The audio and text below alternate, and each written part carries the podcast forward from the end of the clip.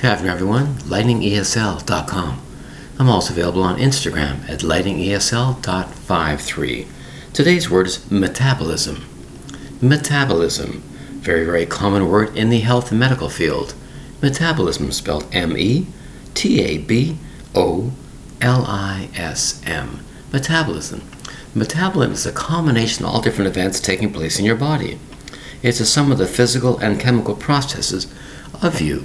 That's your metabolism, of yourself, of an animal, any creature. It's the metabolism. Some people have a high metabolism.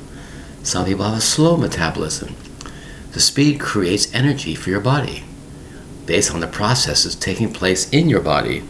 All different things going on in your body, the food you eat, how it's digested into your system, how certain waste products are taken out of your body.